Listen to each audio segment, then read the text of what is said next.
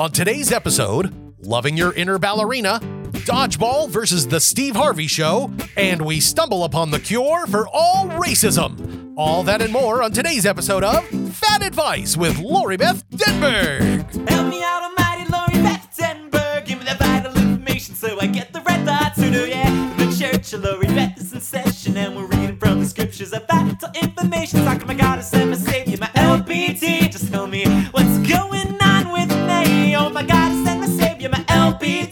tell me what's going on with me. Whoa. The Lori Beth Denberg. Whoa. Hello! My name is Lori Beth Denberg, and thank you for listening to Bad Advice with Lori Beth Denberg. With me, as always, is Clark Crozer. Hello. Hello, Clark. How are you today? Oh, I'm doing pretty good. Doing pretty good. It's Yes. uh it's a it's a good day. It's kind of rainy here in LA. It is. But I like rainy. You've It's- got your it's nice. COVID hair in a ponytail I do. I do. to just, just give that business in the front to hide the party in the back. right? and then I have to worry about that trail of water that comes because I just took a shower, so Yes. there's just like a trail of water running down my back. He didn't just take a shower Well. like while I was waiting outside. it was before I got here. I have very thick hair. Yes. Anyway, uh, how are you? How are you doing? I am doing okay. We've got uh, quite an episode today. So Yeah. before we get into it, and I'll explain it a little more, um, we're going to shill. This is us shilling.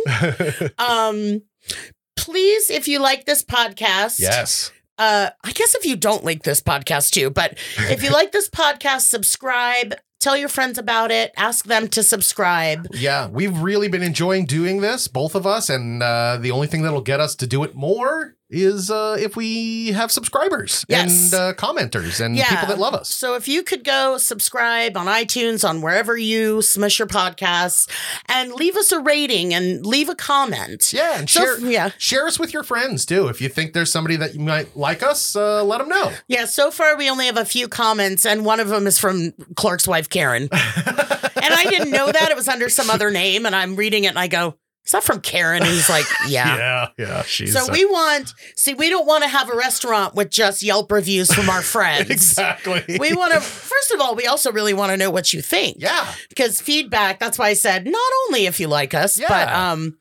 so do that please right now no not right now listen to the podcast right now well, unless you can uh, multitask. exactly but uh this is kind of going to be a different kind of episode Yeah, a very special bad Uh, advice. This is a very special bad advice with Lori Beth Denberg. I put out the call to you guys for questions about body image and weight loss. And we got such a response yeah.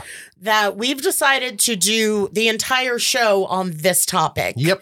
So, and honestly, we got so many questions that we'll probably do another one in the future. Like, you guys really had a lot to say, a lot to ask, Yeah. and um, really great questions and all different aspects of looking at at these issues from different different viewpoints. So um this today's episode is going to be a little different. It's all going to be on the same topic, Yeah. But it won't be boring or will it? Oh no, never, never, never. This is gonna be very fun, and we're gonna try and keep it as lighthearted as we possibly can. Yeah, it's it's it's a deep subject. It gets It's a into a very lot of deep deep subject. subject, get, for me Yeah. as well. yeah.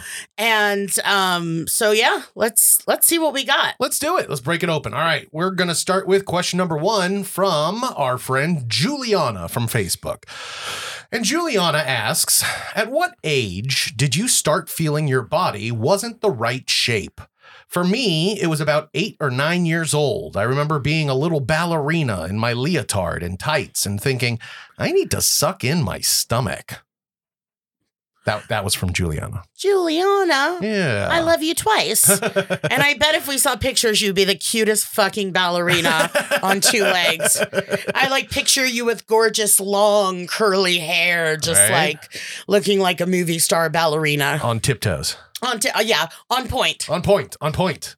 Um, so thanks for that question. I was I was just thinking about it, and I think before before I had a weight problem, I always I can't re- I can't remember a time when I felt comfortable Mm, in my own skin. mm, I was tall.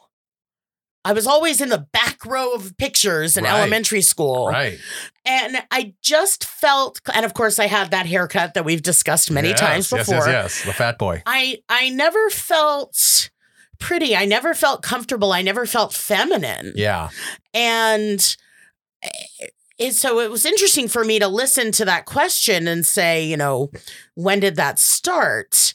Um, I would say definitely by the end of not even the end, maybe third or fourth grade, Mm, where I actually probably started putting on more weight than was mhm, normal or usual. right. Um, and definitely by the end of, you know, junior high. Mm, Wait, was that junior high? No, it was the end of elementary school. Elementary school. When I had my bat mitzvah, yeah. because we talked about that the other day. And I remember that being a like, how am I going to find a dress? And I'm, you know, I already was fat. It was already a problem Right. As it was in junior high and high school. And now I look back at pictures of me in high school and I'd go, God, I'd give fucking anything Right, to be that weight down- again. I'm like, I to look amazing. Yeah, right. Which is so sad because I know that's not how I felt or how I pictured myself. That's Yeah. not how I operated in the world. Yeah. But, you know, I can't remember a time that this wasn't an issue. And it was also a family issue. So it was Mhm. always hereditary. Yeah. Or, Well, I don't know if it's, I mean, it's nature versus nurture. Yeah. Who knows? Yeah. Um, because it's the same as saying, you know, my family, you know, we were alcoholics, you know, we were food addicts, you know, food was whatever the thing was. Right. So that's what I grew up with. Right. Um, and that's when it started. Definitely the weight came on throughout elementary school, but even before that, I never felt I never felt comfortable. Mm. What about um you know there were we did a play in high school together uh, a couple plays but we did one play that was a Neil Simon play called Rumors Rumors. and the whole play is like supposed to be a an upper class dinner, Dinner party, party, right? yeah. So we all had to I was in a tux the whole show and you were in like a ball gown, weren't Yeah. you? Uh what about then? What about special occasions? Like you really tried, right? Were there moments where you felt like you really put an effort into it so you felt at least a little better. Where like i don't know were there ever in those moments where you tried and succeeded or even tried and failed? There well the first thing i thought I thought you were going a different way with Oh, your yeah. question. Like in rumors it was a you know upper class dinner party. Yeah. So they made the dress from me. Yeah. Because or for me because i you can't buy something off the rack to fit me. Now Right. there's a lot more stores and stuff to buy stuff Right. but um you know no it was kind of this ugly jokey dress. It fit for the character too. Yeah. Yeah yeah, i was yeah, a yeah. crazy woman named cookie. Right. But you know that was had to be made for me. Right. And no getting dressed up to go somewhere nice is a nightmare. Yeah. It's a nightmare. There have been a few times where i've had some really cute stuff that Um, i was happy about. A nightmare to do but while it's happening do you feel better? Does it make boost your confidence at least a little? A, a couple times. Yeah. There were two times where uh where i was i wasn't nominated. The uh, steve harvey show was Oh, nominated for an naacp award oh, which we won. oh nice uh best show Did you uh, do the acceptance speech? i did i did not Oh, okay. but i did go up Oh, okay, good. to like I was kind of like uh okay and then someone was like go up there Right. so I went up with the cast um and for that occasion I asked the wardrobe chickie from our show to help me have Oh. a dress made Yeah. like a real custom made. custom made fancy thing which ball I gown. loved Yeah. and um so that was a cool experience. It Yeah. was made specifically for me by Yeah. a real seamstress. Not quite the same workmanship that was done in high school High school, yeah. by, you know, Becky. Yeah, exactly. hey, Becky. Um, so that was good. And then there was this one year, you know, the all that um, theme song the Right. opening credits. right, right, right. You'd always see us like bouncing on the trampoline. Yeah. Which I was very uncomfortable with because I was fat and it was like jumping up and down and my body jiggling. Right. Which is why you see me in in one of my most famous shots, like jumping with the corn Right. because it was funny. It was a distraction, and I could kind of cover myself up a little bit. yeah. But it ends up being like an iconic, awesome, you know, Shot, solidifies yeah. my my tumultuous relationship with the corn. corn. but at one point, I think it was season four, maybe three or four. Okay. We did a different kind of opening that was very glamorous and very like old school, With the the the the like the photographers. It was like a red carpet kind of thing. I remember that. very old school, like 30s, 40s Hollywood. Right. And so I was in a dress for that. I don't remember if it was made specifically for me, but my hair was all done and my makeup was done in a way that it never really had been. I mean, I'd be a character, Right. an old lady. When I was, you know, me, when I was Lori Beth in a sketch, I always wanted it to this day.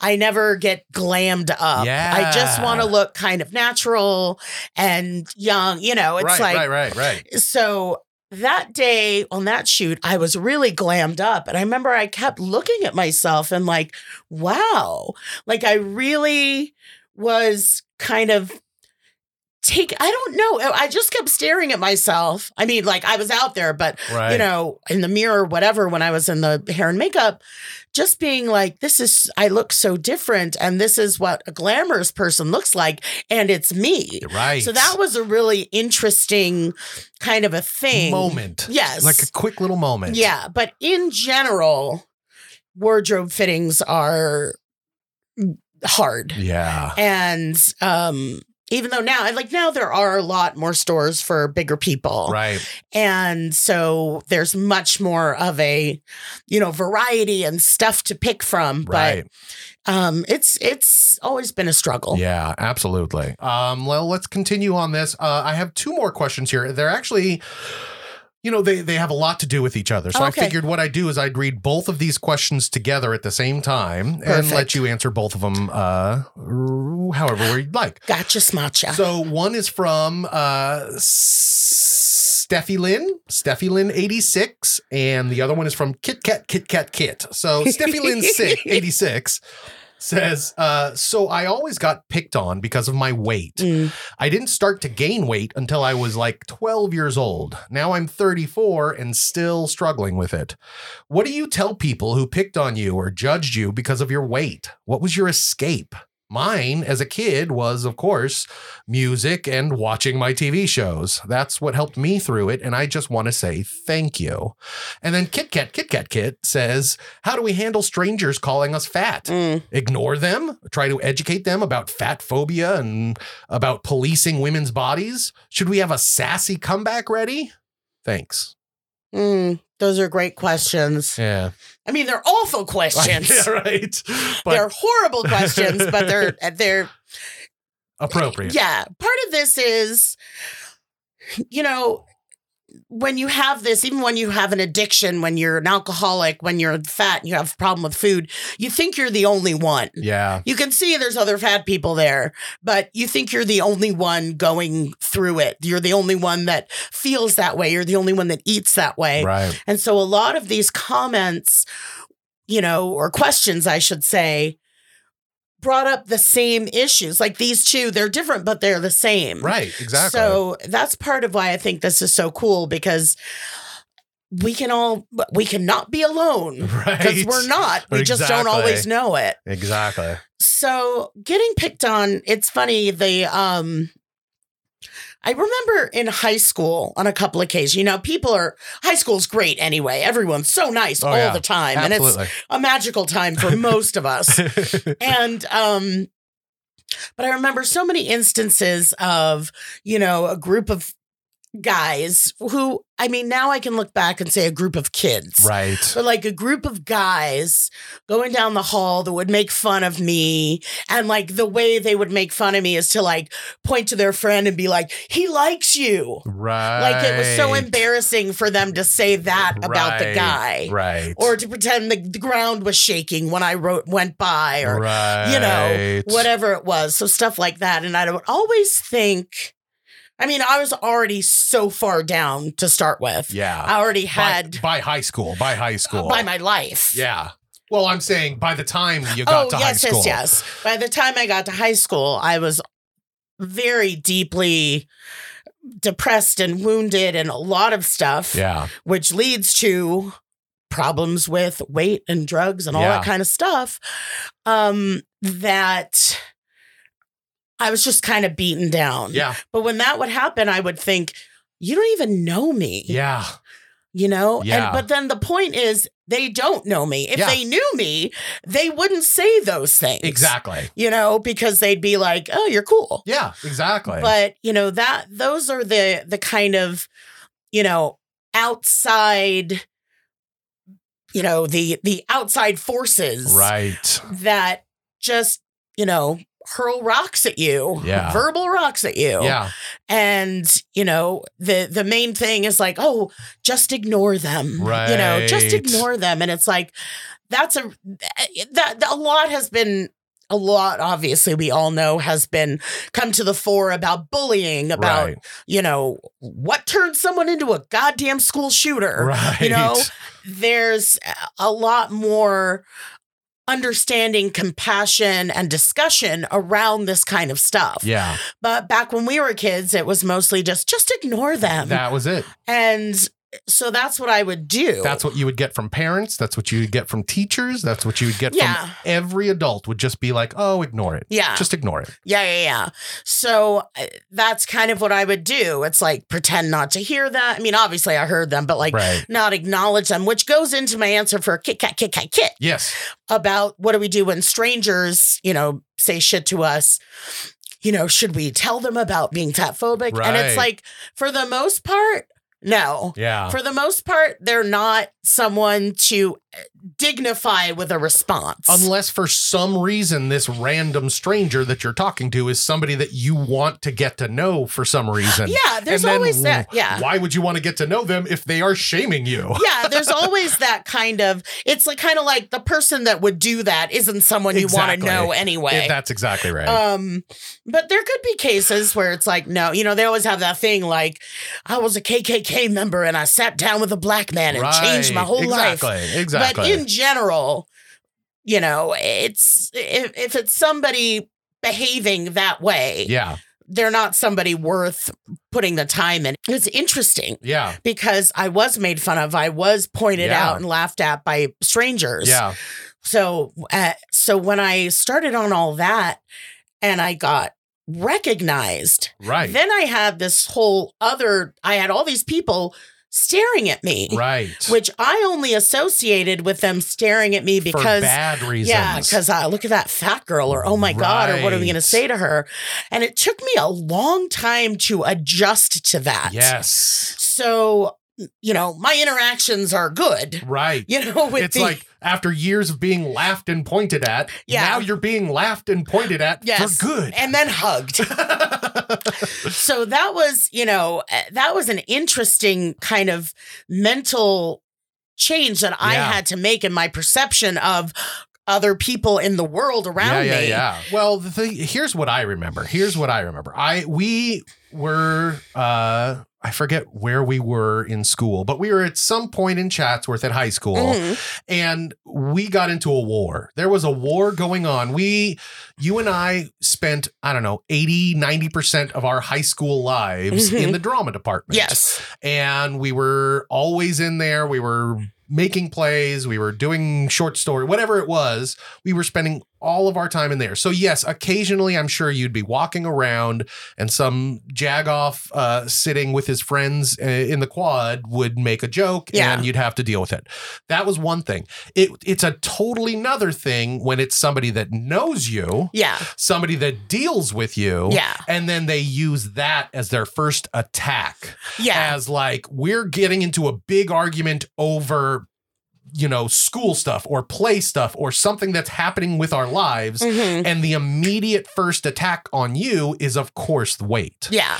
um that's a different situation Oh, yeah. than you know Joey No Name who's sitting in the quad that's somebody that knows you that you have to deal with Yeah. how do you handle people like that? Because you can't tell them off, right? No. Because that's somebody that you gonna you're gonna have to remain in contact with. Yeah. So it's, it's I- I- different. yeah, I know what you're talking about.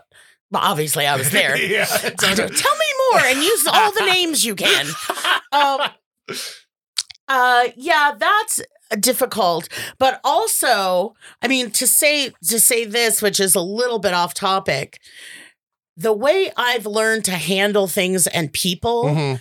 Since high school Oh yeah. has changed immeasurably, uh, mostly as a result of me getting sober and getting support through that through that uh, Community. yeah, exactly. I was like system. I'm like, that's not the right word.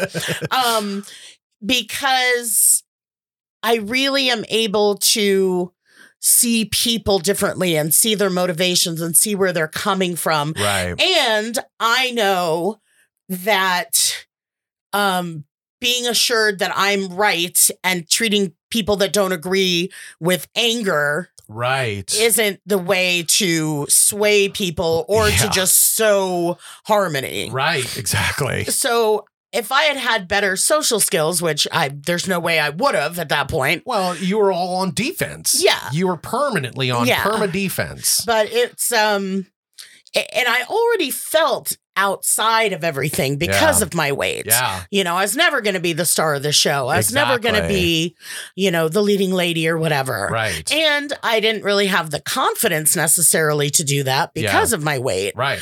But that was really different. It's funny. I, I without mentioning names, um, yeah, there was just a really difficult year where, yeah. A group. There was like yeah, let's say a group uh, of three or four a girls. clique, yeah, just really were going after me. Yeah. Partially because of the way I handled myself, Yeah. but also because they were dicks. Yeah. And they're probably better now. I'm sure. But I know that uh, what always struck me is just this one moment where we were oh, we were in the drama room. It wasn't during it was like during lunch or something or after Right. school, and I had my earphone my earphones on, right. probably with my Discman, yes, exactly. trying to learn a song for a show we were doing or whatever. Sure. So I kept, you know, when you're if you don't know behind the scenes, you listen to a little bit of it, you go back, you listen to it again. Right. Um, deep show business tricks exactly. get a Discman and i remember the main antagonist of that group Yeah. talking to other people and to me but I just ignored her because I had earphones on and I was like, I can pretend I don't hear. And she's like, Yeah, that's what just, you know, people do when they're stupid. And she was going to say fat, I think, but one of the clique Yeah. Was Was, fat. fat. Yes. and I really feel like she, and I don't, I, she might have been there. yeah. So I think she was going to be, she ended up saying, like, yeah, that's what people do when they're stupid and ugly. Yeah. And I really remember that Yeah. so vividly. right. Um, and yeah, I just fought back and I had a few friends that knew the score. And, you know, I just, I made it through high school. Yeah.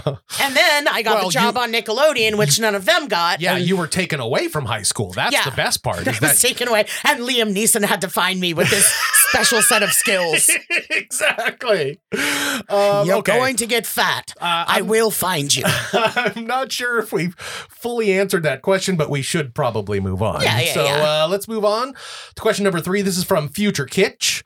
And Future Kitch asked, Adding to the other voices who have said similar things, you made such a difference in my life. Through my being able to see someone so hilarious and smart on television, someone owning their life space, uh, being comfortable in their own body and commanding the spotlight. Thank you. A related question. Were you aware at the time about how much of an inspiration you were to young girls and to all young people, probably? Thank you so much for that question. And going through the responses, um, for every actual question we got, there were two or three or more people that just commented that I was an inspiration to them, Yeah. that it was such a comfort to them to see someone that looked like them on TV and that they could be funny and uh, Yeah. all that kind of stuff. Just a wave of those answers. Yeah, just just so many lovely compliments and I really thank you. and then I really had to think about this because you know, I wasn't confident. Yeah. I didn't feel good about myself. No. I wasn't comfortable in my own body. I'm still not. Yeah. And I and I thought, do I do I blow that illusion for people? right. You know what I mean? Of All, Right. all you guys that are like, you were such an inspiration and seeing you up there and doing all that stuff. And as I was thinking about that, I said, you know, the inspiration is that I did feel awful. I Yes. did feel bad. I wasn't comfortable. I didn't have self worth. And I still got up in front of a goddamn camera and did my job. That's exactly You right. know? And that is incredibly inspirational. Yeah, and and so I, I had to look at it like that and say, you know, I was there to be seen, Right. and that in the end is the most important thing. Right. Not you know that any of you think like, well, if you weren't happy as cl- happy as a clam doing cartwheels, then it's a lie. Right. But the drive in me, the fact that I found theater and acting that I just, you know, devoured. Sorry, pun intended. No, Yeah. no pun intended on our fat show. I devoured it.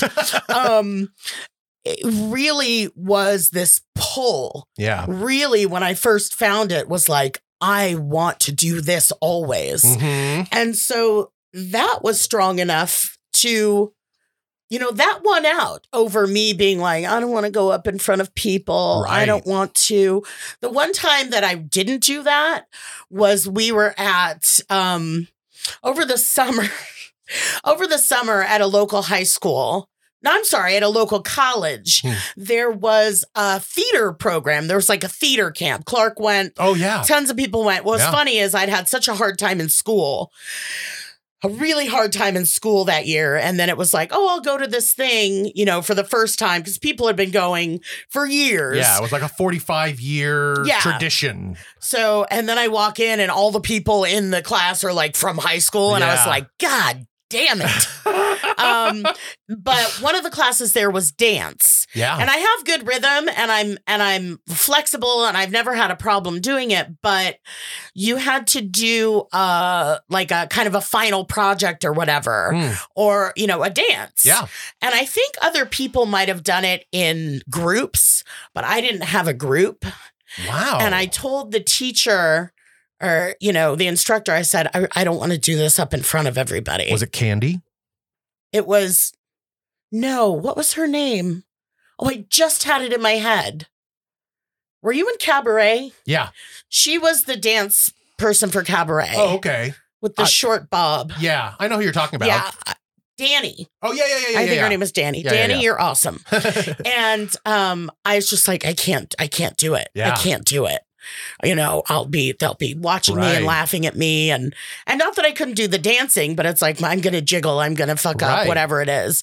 And so she let me do it privately. Hmm. She let me come in. I think there's one other person there, like during lunch or something, Wow. and and do my thing. And she was like, "That was great. There's no reason you couldn't do that in front of everybody." Oh, that's great. so that was the one time that I remember, like, you know, yeah, this is. uh I, I can't do it, but knowing that, knowing that how I felt and that I had so much sadness and shame and everything about my body, about you know my weight, and still saying no, I want to be on TV. Yeah. I'm going to be on TV and I'm going to be crazy Yeah. you know and that to me, now that I can look at it um, objectively, that is the inspiration. Right. That was a very brave moment. Yeah. So to to answer the question, did I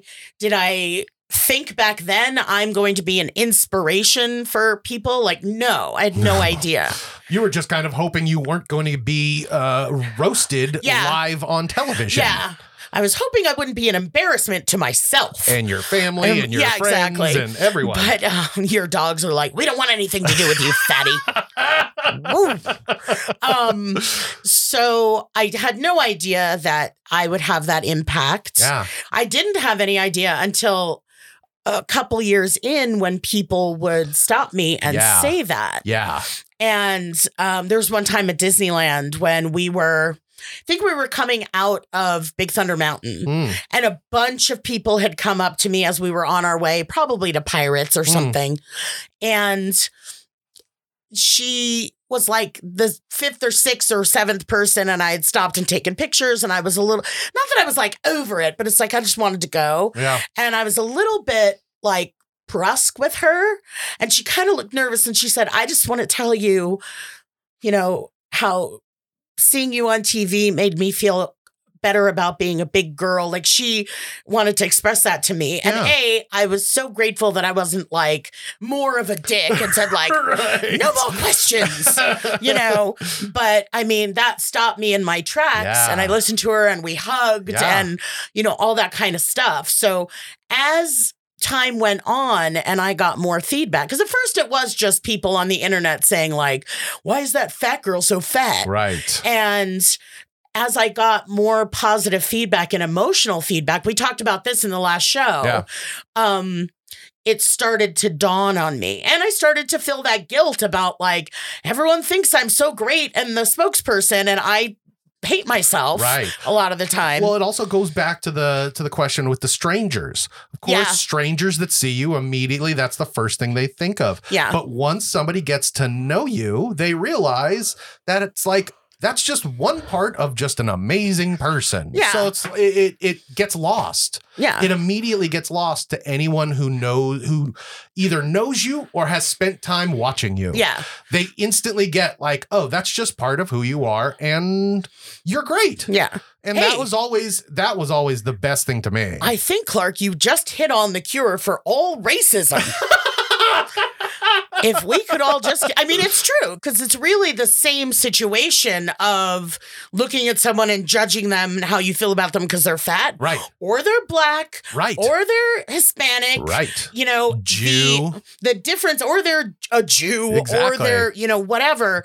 There is a difference. There's a big difference. Let me make clear between the consequences of someone looking at me who was problematic because I'm fat and someone looking at someone as problematic because they're black. Right. You know, Right. the racism and the violence and all that kind of stuff is a much different animal. Yes. But theoretically, if we could all just get together and get to know each other, Theoretically, it's still the same species. Yes, right? exactly. It might not be a tiger, but it's still a lynx. yeah, it's the same. It's the same concept. So Yeah. all we have to do is make sure every single person in the world gets to know each other. It's like on on The Simpsons in the upper. It's called Homerphobia. It guest stars John Waters, and you know Homer has this big problem with you know Bart spending time with this gay guy Yeah. because he thinks Bart's gay now and all this stuff.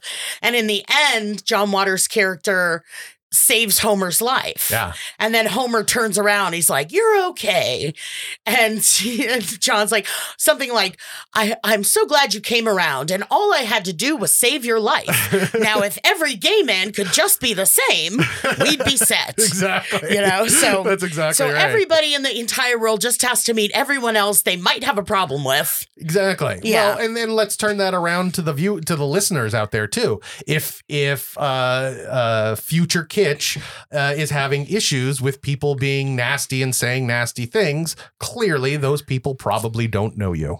Oh yeah. And you know what? Who the fuck cares about them? That that's that's what I'm saying. like they're getting married and they're like, "Do you, Clark?" And you're like, "Wait a minute, you're fat?" I'm calling this off. exactly. You run out holding hands with the maid of honor, like a weird ending to The Graduate. exactly. Um, all right, let's move on to uh, question number four. Okay. Question number four is from uh, somebody named Not So Crazy Cat Lady. And Not So Crazy Cat Lady says, as many others, growing up with you on one of my favorite shows made me happy to know there were other big girls out there. You're an amazing person. Thank I've you. known all I've known I've always had pressure growing up to lose weight so I could quote be pretty. Have you dealt with a lot of pressure to lose weight and or have weight loss surgery? How have you stayed true to who you are against all of that? Perfect. Uh, thank you so much for your question. Yeah, the pressure to lose weight. I mean, beyond being picked on and having it be a crushing force in your life, right. um, is and I was made fun of by family members. Like it, it runs the gamut. Right. And of course, it's like, well, we just, you know, thought it would help motivate you. Right. It's yeah, like, no, you're a fucking asshole and an idiot. Exactly. Um, but yeah, there's always that pressure. There was always that, well, you know, you'd be able to do this if you were if you were thinner, if you just lost weight. And that you know not that i not that i expect or would expect someone i mean there are reasons why you're fat that like thyroid problems all that kind Sure, of sure, stuff sure, sure. but to just you know be overweight I don't know that anybody goes, you're perfect the way you are. I don't think you should be able to walk upstairs, you know, without having a, you know, asthma attack Right, right, right. but the the pressure to lose weight it's more like the insistence and reminder that you're not good the way you are Right. so i definitely had that Yeah. definitely had that from family members you know the outside the bullies that's kind of a different thing Exactly. but because they weren't like we're really hey he likes you he's really concerned about your health You know? Exactly. but it's you know the well we want you to just be you know ha- successful and this and that and the ultimate thing you have such a pretty face Ah. if you've ever said that to someone in your life spank yourself in a bad way and don't ever say it again yeah, yeah, yeah. you know you have such a pretty face. It's a shame you're fat so that you look disgusting and no one will look you in the face. That's what you're saying. Yeah. Um so there was that pressure. Yeah. And there was that, you know, and meanwhile, I come from a family, my, my both my parents severely obese. Oh yeah. That's what I grew up with. Yeah. That's what I know. There's a reason that food is a comfort. There's a reason that I use food to As a point where, yeah, exactly. And so all of that was kind of like, well, what do you expect me to do? Right. You know? And there was, um, you know, stuff to try to make. Like I went to to Weight Watchers as a kid. Yeah. I went to fat camp. Yep. Fat camp was a very it's a very singular experience. Really? I wouldn't say it's a good experience. Hmm. Um there's like so much going on. Right. And uh, even at fat camp I was the fat girl. really? Like there's a lot of there's a lot of people at fat camp who um aren't really obese. They're Right. just you know, counselors that want to get in shape or that they just have the qualifications for the jobs they have. Mm. And then there's tons of girls who are like young women who are perfectly beautiful and wonderful and think they're fat as pigs. Oh, of course. And then there's little kids that are fat, and you go, Well, where are they getting their food from? right. You know, does Yeah. he live in his own studio apartment and he like just huffs down to Vons every week and gets what he wants? You know, and then you would have, like, I remember so vividly this one year they accepted the court, the company behind them accepted a six year old girl to Mm. come to fat camp. Wow. And The reason I remember it so distinctly and was so disturbed, I mean, it was just absolutely crushed me because on the first day of camp, I was a counselor at that point. Okay. The first day of camp, she walks in. She is, you know, as tall as a six year old Mhm. and pudgy. She's short and pudgy, and and you know that's her. Her Sure. mother and her two sisters come in, and they are tall and skinny. Uh, and then her dad walks in, who is like Danny DeVito. oh, So she just looks. She's she genetically the genes from her dad, like her dad, and I just thought that is Ugh. just awful. Yeah, You're telling this girl that she's fat and not good enough and like what oh, I don't know what they told her but they sent her to fat camp. Wow. What and- what was the normal age for the fat camp? I would say oh she was a very she Yeah, was, I was gonna younger. say not no, not just she was young. She Yeah. was like probably unusually young. absolutely unusually young. I would say there weren't many kids under 9 or 10. Yeah. So it was a very I mean that's why it stuck out so much in my in my memory was because she was so unusually weird. That's why I started by saying they accepted. Wow. You know, it's like, "Oh, are you going to have this girl?" And they were like, Yeah. "Sure. There's money in it." Oy, oy, And then when I just saw her dad walk in with his body shape, I'm like, "How do you people not see that?" yeah. And now you're putting in her head that she's fat and not good enough because she doesn't look like her sisters. yeah. She's might never look like them. well, she will never look like them. They clearly have different genetic body Yeah. types. And I'm sorry, there are just some body types that are not meant to be slim, tiny little stick figures. Yeah.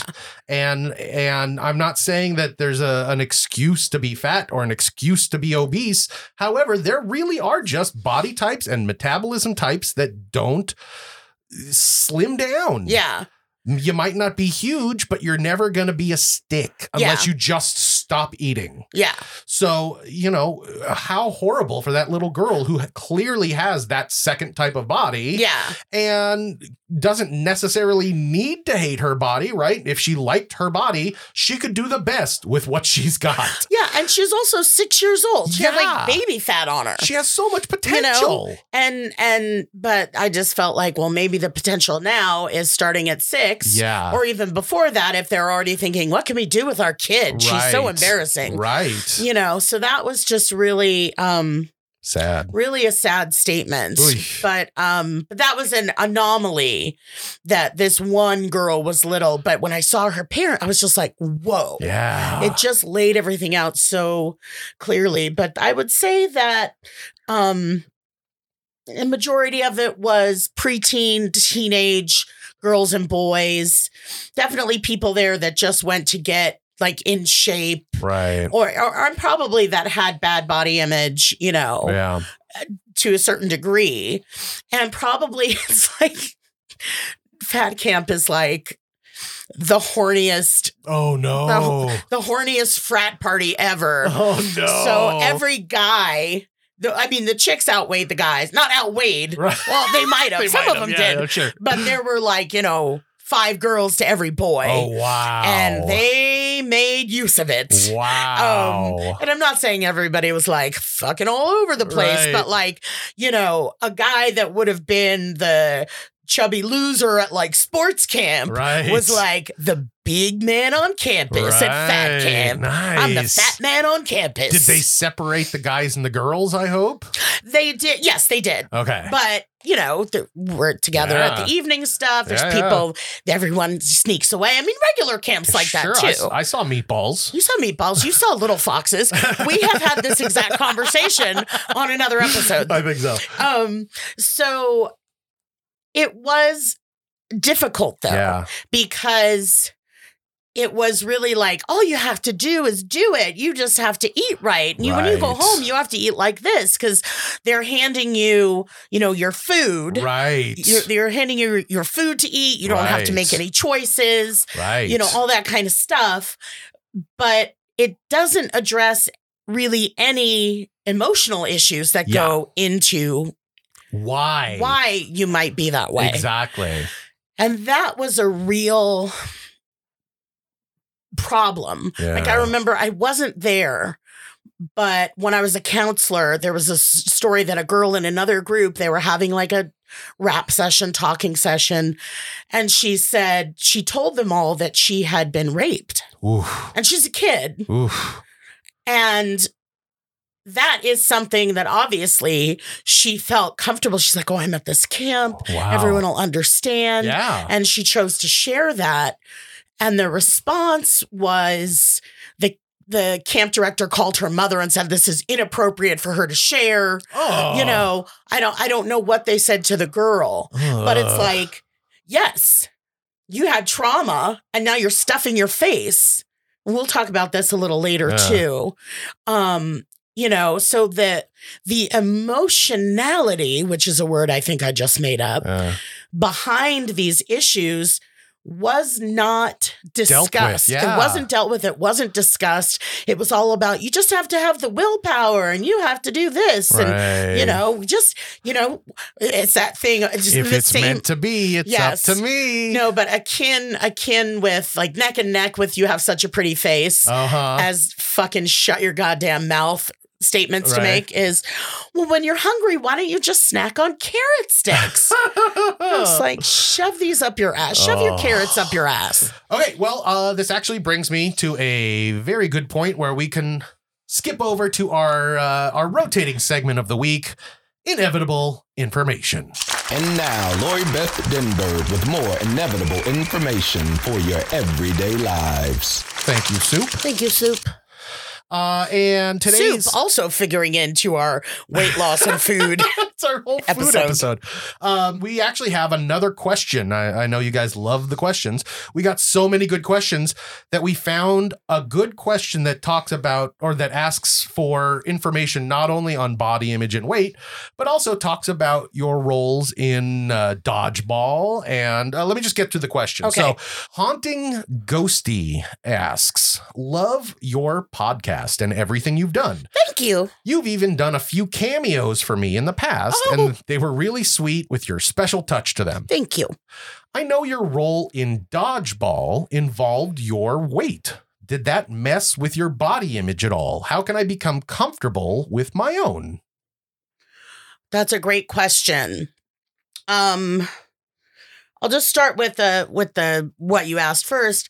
With dodgeball, they handled the whole situation really well. And what I mean by that is um sides sides are like the little script, little scenes that they send out to actors to prepare for the auditions. Right. They're called sides. A couple of pages of the script. Yeah, a couple of pages, maybe a couple of scenes. It's usually not more than five pages total. Right.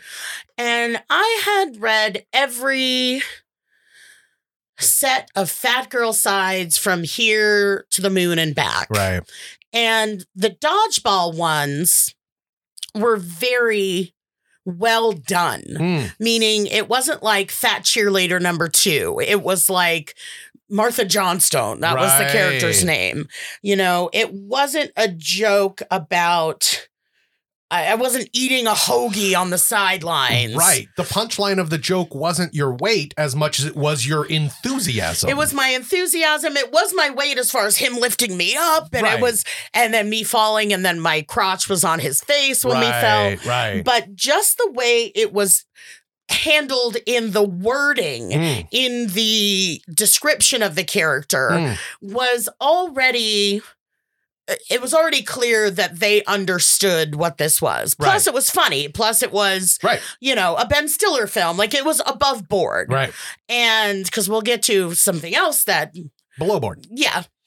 Um so and it, I had to do a stunt. Like there was all this stuff. It was a real professional movie and the way that they even put the audition out Mm. was like, yeah, this is good. Oh, I mean, I I wouldn't be the head cheerleader. It's a joke that I'm a fat cheerleader, right. and I was cool with that. Yeah. And I think I was cool and comfortable with that because of how it was presented. Right. You know, if it had very been professional, very Yeah. uh, uh, considerate. because there's another one now that I think about it. It was scary movie two, three, Sure. five, six, who knows which sure, one sure. that I got sent um an audition for, and it was the play the fat girl who died like there was a dog door in the garage door or something and I was supposed to try to fit through it to get away from the killer but I couldn't because I was so fat and it you know the garage door lifted up and I and the character got murdered Mm, and there probably was like you know fat jokes and eating Sure. or whatever sure. and I remember I didn't go on the audition I just said you know and it's not like I'm so famous or anything No. that I'm like, I don't need this work. Like I always needed work. I always wanted work. But this, I said, I'm not, I'm not going to this. Let somebody else have it. Um, but and then there were ha ha ha uh the Steve Harvey show, Oh yeah. which I mean, I know I told you just just recently, dear Right. listeners, that I'd read every fat girl character from here to Timbuktu Sure, sure. and um I don't know that I the ones I got for the Steve Harvey show were the worst really? I'd ever seen. The worst I'd ever seen Wow. to the point where I called my manager at the time and I said, I don't want the first time you hear I have a problem with this to be when they call and offer money. Yeah. So I just let her know every single line was about how fat I was and how much I was eating Wow. and eating and what was I eating and it was on my face and every single line. Wow. The character's name was Lydia Gutman. Lydia Gutman. Huh. Um, just atrocious. Huh. And I went for the audition and I knew that I'd nailed it. I knew walking out of there that I'd gotten the job. This was, I mean, this was really soon after you left Nick, right? Yeah, this was really very- soon, it- within a, a couple of months. It overlapped a little bit. Okay. And I knew I'd walk, not because they told me I'd gotten it. Right. I just knew walking out Sure. that I would, that I got the You were confident. And so then they called and they offered me the job. And they offered me two weeks of work. Hmm. So it wasn't just one, and it was like a guest star. Like, just so you know, there's like different, you know, different levels of actor. And it was a guest star, and it was money. And it was, I take that back, it was the first job I booked outside Nickelodeon. Yes, that's I I just thought. still did some Nickelodeon stuff afterward. Right. So But your full time gigs at Nickelodeon were officially done. I yes, I believe that's true. So I decided I'm going to take this job. Sure. And the reason is, and I think we might have talked about this before, you know, you read the script at the table read and everybody laughs and doesn't laugh. And based on that, they change it to say, oh, let's change this joke, let's change this joke. And then they do revisions, the writers and producers, they give you a new script the next day. So I thought, okay, I can go in there, I can do what they do. I know shows get rewritten all week. Let's cross my fingers. Yeah. I went in there for the table read with the script as it was. Hmm. And I did what I do, which was really fucking great, despite sometimes being an actor for me is making the best out of a bad situation. Yeah. This is a prime example. Yeah. So I um just did what I did. Yeah. And people were really impressed. And I remember this one joke where it it was the the the hot black guy fooling me into thinking we were going on a date so he could have a party at the house I was staying at. Mm. So he's just using me. And when I'm expecting him in the apartment, I'm getting everything ready perfectly. And the bing bong. And I go, here's my chubby chaser now. Mm. And I was getting good laughs at the read through. Yeah. And when I said that line, Cedric, the entertainer specifically, kind of just looked down and shook his head. Mm. And there was a real, like, oh, this seems so funny when we wrote it. Right. Everyone started realizing what you realized the day you picked up those scripts. Yeah. And kind of what, and kind of what you had talked about before about getting to know somebody. right. I killed Yes. at that table, read. read. When they went back and revised the script and we got the new one the next day, 99% of it was changed. Wow. There was one joke left about that I had eaten a cookie and had a chocolate chip stuck to my face still. Okay. Everything else had changed. That's fantastic. and there was never a fat girl joke after that. It was all uh, that I was the smartest girl Yes. in school. It was all that I was Jewish, which it was like this urban, you know, predominantly African American, you know, community sitcom. Right, right, right. So it's like, oh, I'm the my dad owns a deli. And, you know, I I really became at the, by the end of the show, my character was the smartest girl in school and the valedictorian. Well, not to mention the the the fat joke character that you went into that you auditioned for was could only last for two episodes, right? It- yeah. That kind of humor doesn't last. So the fact that they did change it probably opened up your character to being a more regular character on that show. I'll, I'll take a little exception with that because if you watch, I can't think of any right now, of Yeah, course, yeah, yeah. but you can watch shows where the fat character has fat jokes made. Oh, that's their thing. Right. Those definitely are, It- they exist. they exist. But I really feel like when I showed up and did what I do, Right. they realized, oh, there's more to this. Not only that there's more to this, but we're kind of embarrassed. Yeah, and there's better humor. Yeah. There's better humor to be found with Yeah. you being super anal and super productive Yeah. in a group of kids that aren't productive, Yeah. right? That was the key. It was. And it just I I I am so that's one of the things I'm proudest of. Yeah. That I took that job and to their credit, the you know, the staff and the writers and the producers also saw there was an issue Yes. and moved on. Yes. Quickly, Um, quickly yeah, too. very oh very I mean in one day basically. Yeah, that's amazing. in one day. That's amazing. And so, but that was, you know, a situation I really thought, do I, you know, you always hear people think, say, you know, oh, I don't want to take this job just for money. right. When you're an actor and you're young and, you know, I didn't have any work Need- going on. Need to pay rent next month. yeah, and I'm trying to like, you know, graduate from Nickelodeon because Yeah. I'm, you know, 20, 24 at this point right. you know, it's like, okay, I took this job, I took this job and it was a real gamble and it ended up paying off. Yeah. So, as far as you know, uh, the question about, you know, did being in dodgeball kind of Mess fuck with with, my image. mind and my body image? I don't think it did. okay. I don't think it did by that point. And even with Steve Harvey, like I really just came in swinging. Yeah. Um, and though they were such on opposite sides of the spectrum as far as completely disrespectful juvenile right. and then completely respectful, but this is the joke. Yeah. So, um, so everyone watch Dodgeball. Actually, if you watch Steve Harvey, I, I get residuals. Although I don't think I get residuals the more people that watch. Well, you never know. So, Just watch uh, Dodgeball. Watch whatever you want. um, okay, thank you so much. That was a really good question. But let's move on to our final question of the d- uh, day, and that is from James. James is from Instagram, Okay. and his question is serious question: Why do you eat so much? I know the answer is different for everyone.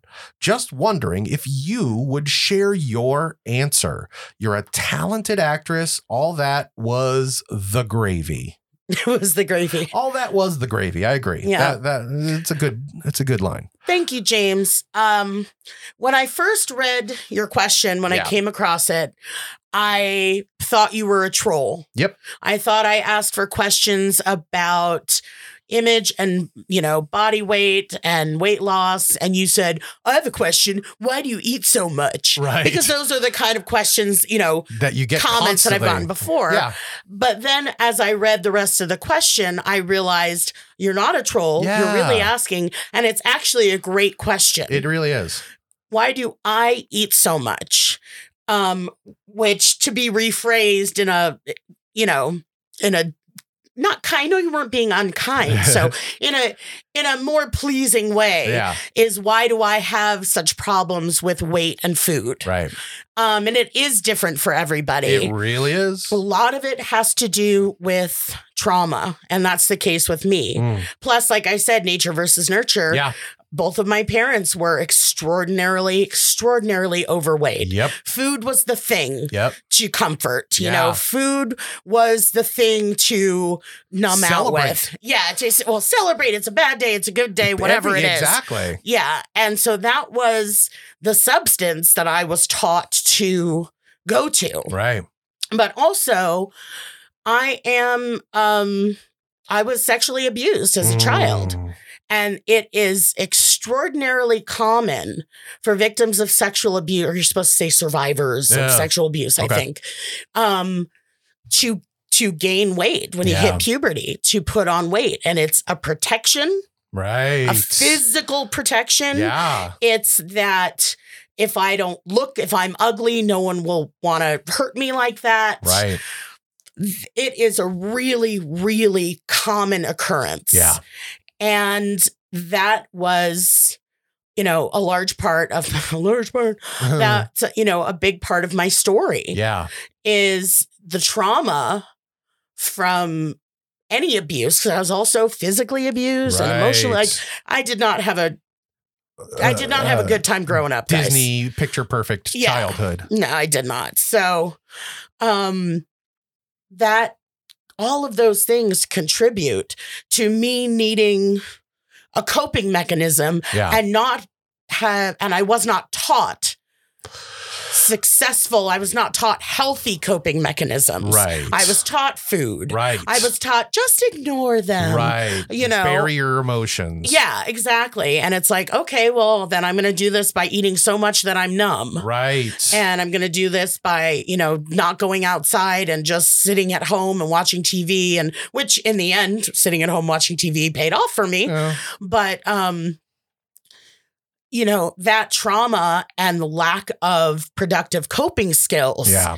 is still what I deal with today. Sure. You know, I still deal with that today. I've talked on the show before about how I'm, uh, you know, almost 15 and a half years sober. Yeah. I still have behaviors that I did while I was using. Hmm. I still have a, sometimes a lot of that, you know, practicing bad self care, procrastination, yeah. you know, all of this stuff, ignoring stuff that I need to deal with. Right. Even though I'm not using drugs or alcohol anymore, I'm still the routine is Yeah. still in your brain. yeah, it's still in my brain, but the the food, you still have to eat food. Yeah. That's you know totally. that's why there's a, in a sport group that i've been in for um for food as well it's like we're all like man i wish they all wish that they were just drunks because you don't have to drink alcohol Right. you don't have to do heroin exactly. but you have to eat at some day. point at, yeah and so there's this kind of envy of like ah, i wish it was that simple Yeah. and you know, that's to to answer the question, James, why do you eat so much? It's because it's protection. Yeah. It's protection and then it is the barrier because I do want love and I do want a relationship and I not I mean there's plenty of guys that are like I like your junk in the Right. trunk. Like Sure, there's sure. all that kind of stuff. But I feel badly about myself a lot of the time that I'm not pursuing it. I'm I don't have the confidence to really go out and do that kind of stuff. Right. You know, and plus the relationship I've had have been just top notch. oh my god. So I gotta throw in some resentment once yeah, a show. yeah, every show we need at Uh, least one moment. So it's, you know, it's hey, I'm eating this food to survive, Yeah. to protect myself, to numb myself out. Yeah. And then it is a barrier for me to really having any sort of life because I'm keeping myself from it Right. while longing for connection and all the kind of things that I'm, you know, preventing myself from doing. Right. You know, within my own mind. Yeah. So that's my answer to why do you eat so much? And I and I appreciate that you put it that way actually, James, because it really caught my attention. Yeah. Absolutely. And then to follow it up with, you know, your really thoughtful explanation of that, I thought, because we always decide what's going to be the final question. Yeah. Like it's usually more weighty. And when I saw that, I said, that's the final question. Yeah. Yeah. Yeah. Yeah. So, uh, yeah, I hope that answers it for somebody. There are a million different answers Yeah. for that question. Yeah. So, thank you so much for your response and your honesty Yeah. and opening yourself up with with what you gave back to us because It's hard to Yeah. talk about. It, it's very hard to Yes. talk about this, and nobody likes talking about it.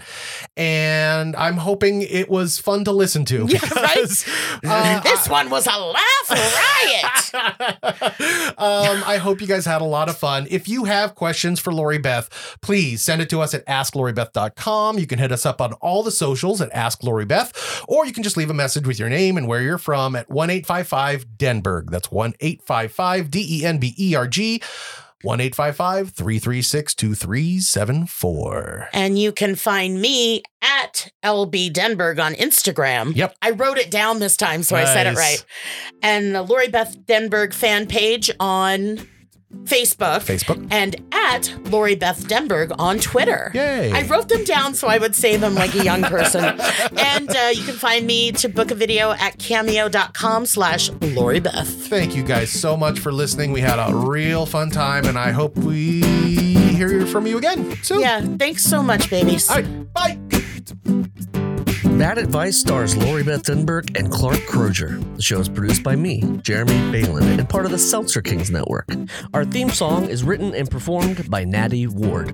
If you or someone you love is in need of some bad advice, you can submit your own question on our socials, all of which are Ask Lori Beth, or on our website at AskLoriBeth.com. Or for a nostalgic twist, you can call 1 855 Denberg. That's right, 1 855 336 2374 and leave your question there. Thanks for listening.